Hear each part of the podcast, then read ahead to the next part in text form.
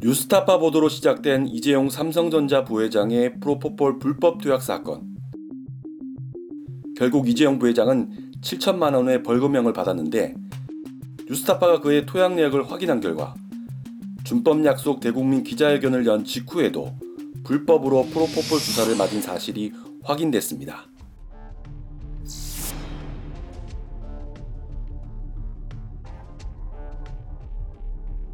뉴스타파 보도 이후 마약류 관리법 위반 혐의로 기소된 이재용 삼성 부회장. 재판에서 확인된 프로포폴 불법 투약 횟수는 사십일 차례입니다. 취재진은 사건 기록에서 이재용의 프로포폴 투약 일시와 장소 등을 확인해봤습니다. 주목할 만한 시기는 이천십칠 년 일월과 이월. 박근혜 국정농단 사건으로 검찰 수사를 받을 때 이 부회장은 서울 강남 아이성형외과에서 향정신성 의약품 프로포폴을 불법 투약했습니다. 법원이 구속영장을 기각한 일월 십구일, 검찰이 다시 구속영장을 청구한 이월 십사일 등 이 기간에 다섯 차례 프로포폴 주사를 맞았습니다. 이후 구속 기소돼 재판을 받던 이 부회장은 이천십팔 년 이월 이심에서 집행유예로 풀려났습니다. 여러분들께 좋은 모습 못 보여드린 점 다시 한번 대단히 죄송하게 생각하고 있습니다. 일 년 동안 저를 돌아볼 수 있는 정말 소중한 시간이 되었습니다. 앞으로 더 세심하게 살피고 열심히 하겠습니다. 반성한다는 이 부회장은 얼마 후인 이천십팔 년 유월에만 일곱 차례 프로포폴을 불법 투약한 것으로 확인됐습니다. 이천이십 년의 투약 행태는 더 눈에 띕니다. 이천이십 년엔 사월에 한 번, 오월에 두 번 투약한 것으로 나옵니다. 이 시기는 그해 이월 보도된 뉴스타파 이재용 프로포폴 불법 투약 의혹으로 검찰 수사가 시작된 직후였습니다. 부회장님, 프로포폴 상습 투약 의혹 사실 아닌가요? 이 부회장은 폐업해버린 아이성형외과 대신 강남대로 한복판에 있는 S성형외과를 찾아갔습니다. 이 부회장이 약병을 든 채 흐느적거리는 장면이 촬영됐다는 바로 그 병원입니다.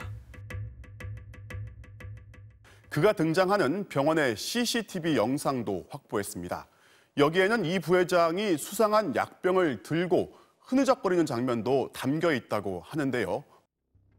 뉴스타파 보도로 검찰 수사가 진행되던 시기에도 이 부회장은 장소를 옮겨가며 불법으로 프로포폴을 투약했던 겁니다. 특히 이 부회장이 S성형외과에서 프로포폴을 불법 투약한 오월 십일은 그가 이른바 대국민 준법 약속 기자회견을 연 뒤 겨우 사일이 지난 시점입니다. 이재용 부회장은 오월 육일 삼성준법감시위원회의 공고에 따라 사대 세습 포기, 노조 회영 등을 약속하며 법을 어기는 일은 결코 하지 않겠다고 다짐했습니다. 저는 오늘 반성하는 마음으로 삼성의 현안에 대해 솔직한 입장을 말씀드리고자 합니다. 법을 어기는 일은 결코 하지 않겠습니다. 편법에 기대거나 윤리적으로 지탄받는 일도 하지 않겠습니다. 오로지 회사의 가치를 높이는 일에만 집중하겠습니다. 준법은 결코 타협할 수 없는 가치입니다. 저부터 준법을 거듭 다짐하겠습니다. 많은 언론사들은 이재용 부회장의 약속을 지켜세웠습니다. 삼성준법감시위원회도 준법 가치 실현 의지를 의미 있게 평가한다고 밝혔습니다. 하지만 사일 뒤 이재용 부회장은 다시 불법으로 프로포폴을 투약한 겁니다. 이에 대해 이재용 삼성 부회장 측은 아무런 답변을 하지 않고 있습니다. 이재용 부회장은 지난해 일월 파기환송된 국정농단 사건 이심에서 이 년 육 개월의 실형을 선고받고 다시 수감됐습니다.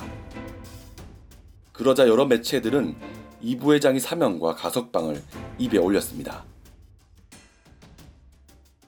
지난해 팔월 법무부는 이 부회장이 형기 육십 퍼센트를 채웠다는 사유로 그를 가석방했습니다. 국민 여러분들께 너무 큰 걱정을 끼쳐드렸습니다. 정말 죄송합니다. 윤석열 후보의 대통령 당선으로 여당이 되는 국민의힘 측은 이제 이재용 부회장의 사면을 언급하고 있습니다. 뉴스타파 강민수입니다.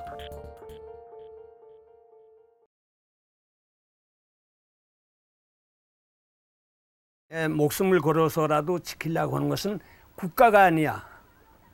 분명히 소위 애국 이런 것이 아니야. 진실이야.